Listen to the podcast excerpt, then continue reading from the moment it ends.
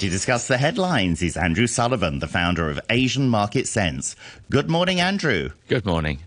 And Dickie Wong, who is head of research at Kingston Securities. Good morning, Dickie. Good morning.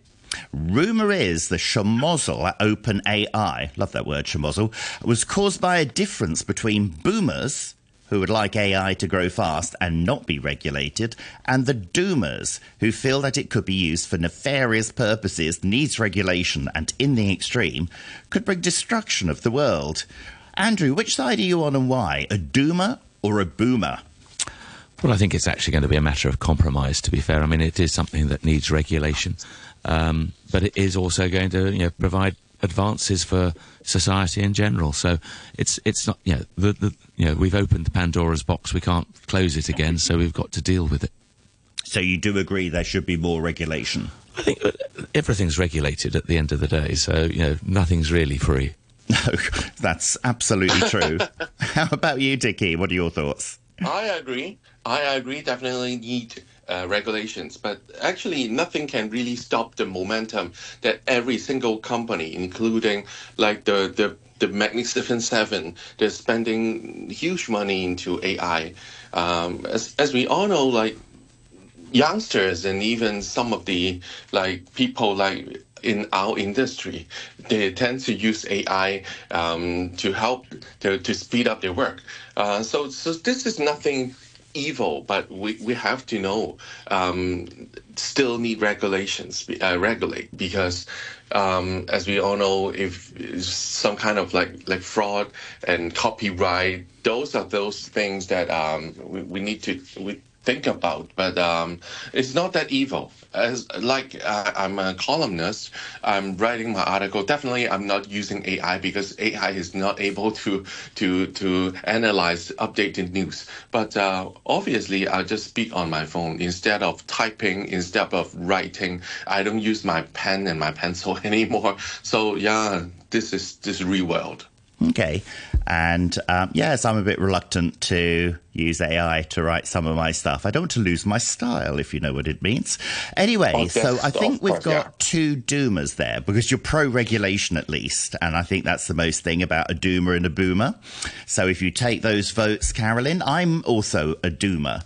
Um, I remember the time when a lot of the important people in AI sent a letter saying it needed to be regulated. If not, it could be quite dangerous, even lead to the end of the world.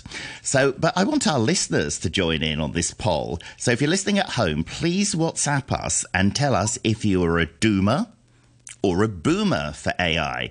Our WhatsApp number is 68998518. That's 6899 8518, which you'll also find on the most recent post of our LinkedIn page, Radio 3 RTHK. And you can also vote by leaving a comment um, on our latest post on our LinkedIn page. Anyway, back to you two gentlemen. Still want a lot more information and views from you. Let's look at the US data for Black Friday, which was not looking good for on site retailers compared to expectations. Now, on site retailers rose 1.1%. Now, bearing in mind that was not altered for inflation. So that would be negative. While e commerce sales increased by 8.5% year over year, according to MasterCard. Um, those figures are not adjusted for inflation, which I said already. What messages are coming out from this result? And what do you predict for Cyber Monday? Let's kick off with Dickie. Well, actually, uh, those data was not that bad either. Um, bear in mind, as as you have just mentioned, the interest rate and environment play an important role. Um, because, as we all know, uh, most of the um, Americans or North Americans people they tend to spend money wisely, um, like they they don't want to pay too much money. Um, like for instance, buy a new car, um, they will have some kind of like financing, but uh, uh, those are called leasing. They they can only pay a very minimum a monthly payment, and they will have to pay a balloon a payment of they call buyback at the end of the leasing term. So they, they tend to spend their money wisely, but this is not a good thing for like the interest rate environment at the, the current level. So yeah, already record high for like um, online shopping data, and I do expect that the, the Cyber Monday um, sales will will be another historical high. So in indeed it's not that bad, uh, especially when we talk about the, the fund rate is sitting at like 5.5, uh, 5.25, 5.5 at a really high level compared to like a few years ago. Okay, but Dickie, what about on site retail? It certainly didn't look rosy for that. Uh, 1.1% increase, but these figures do not take inflation into account, so that's a, a, a negative. Do you see more closures of on site retail, or are they looking at it more from an omni channel perspective now, Dickie? Um, I do really think that uh, consumer behavior really changed. And uh, as we all know, um, from October till November till December, um, retailers all, always um, I mean, they have a lot of uh, discount campaign and try to get customers money. And not only in North America, but also in China. Like, you know, this is really funny. Um, as we all know, the, the Thanksgiving date is different in Canada and America. Um, in Canada, it's the second week Monday in October. But when, when Canadian people enjoying the, the Thanksgiving, I do really see um, some of the American retailer uh, introduce some like uh, Canadian Thanksgiving uh, promotion, and vice versa. when uh, American people having Thanksgiving, um, also Canadian retailer also promote their, I mean, products uh, about uh, Thanksgiving promotion. So every every month uh, from October, November until December. Oh, December is even uh, yeah. bigger because this December is Christmas time. Uh, also, it happened in mainland China because single days uh, sales is not a single day now. It's a whole month. It actually start starting in, in October. So so I, I don't really uh, pay too much attention on only two days figures because yeah. yeah now the, the behavior is really changed. This people start shopping in October instead of um, Black Friday or Cyber Monday. Yeah, certainly seems to be expanded. I've been getting emails from October, I think, about discounts ready for Black exactly. Friday. a bit like Christmas people are celebrating it and starting earlier and earlier every year.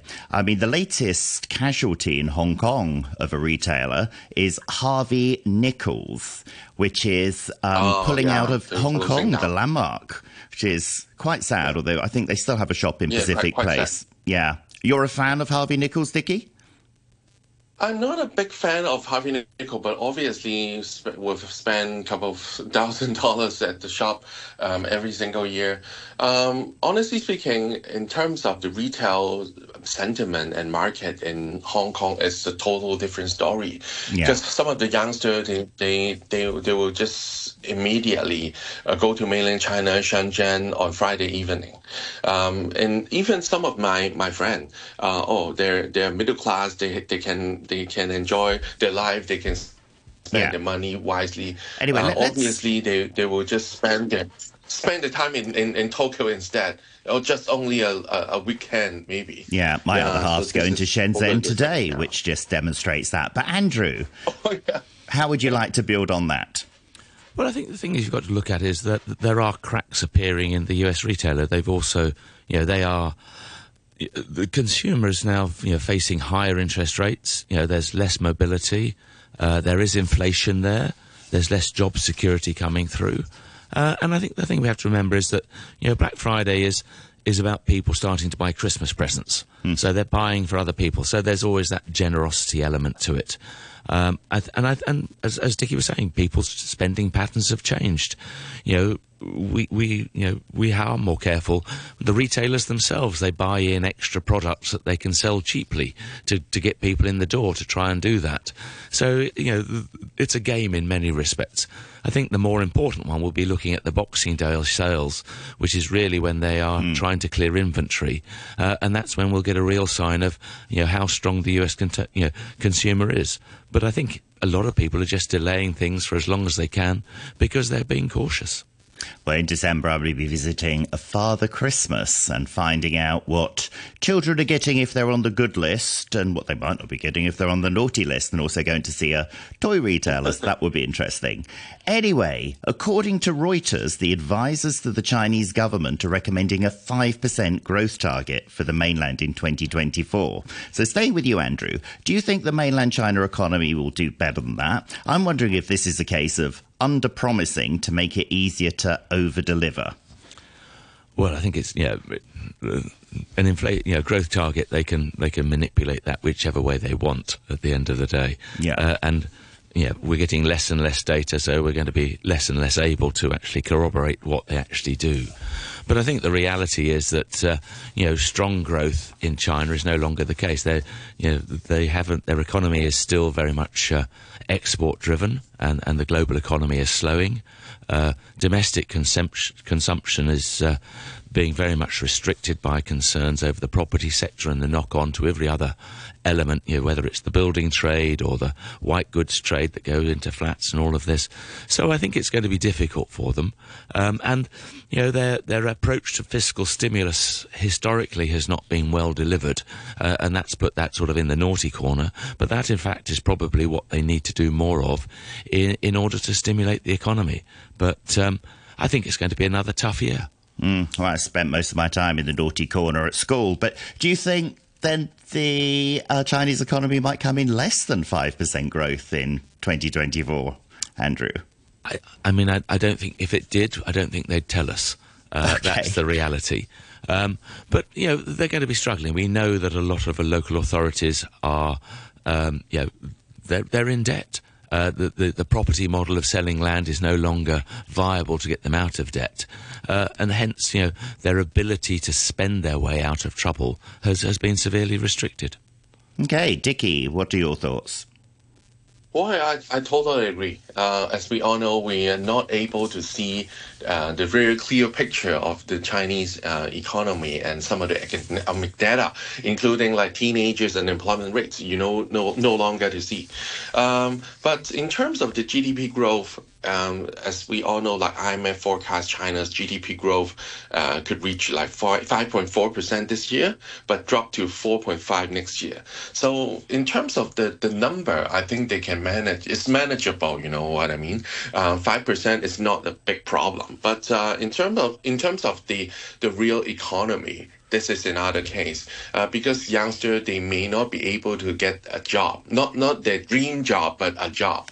And second of all the, the property market is simply lukewarm. That's another problem. And also the problem of the shadow banking um, because investor now we are expecting oh there's a white list including like 50 um, Chinese developers. Even some of them they're seriously in debt. But okay there will be a list. And uh, some of those state-owned banks they have to lend money to these like a serious in debt um, properly local properly developers but uh, well, this is always not the case because we cannot guarantee one uh, single like uh, private uh, developer they, they will not bankrupt.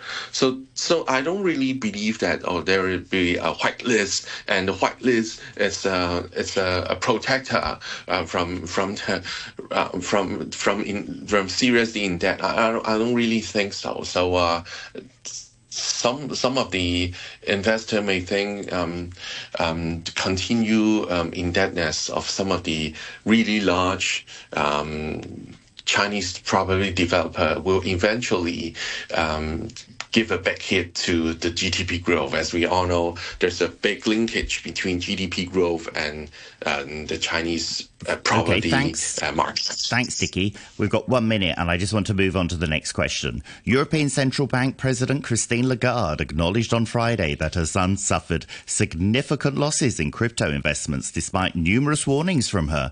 Guess it was a bit about a son rebelling against her mother. So she'll be on even more of a mission to put more regulations in place. So don't you think it would be better to educate rather than regulate? 20 seconds from you, Dickie. Um, actually, I'm not a big fan of uh, crypto. I'm a big fan of Warren Buffett. Obviously, regulate and educate. Okay, Andrew? Yeah, I mean, but Bitcoin hit a new high, so I mean, it's uh, it's a tricky market. You have to. It, it it's not just Bitcoin; it's about the whole you know cryptocurrency thing. And I think yes, regulation is important, but education at the end of the day in all financial matters is is key. Thank you very much, Andrew Sullivan, the founder of Asian Market Sense, and Dickie Wong, who is head of research at Kingston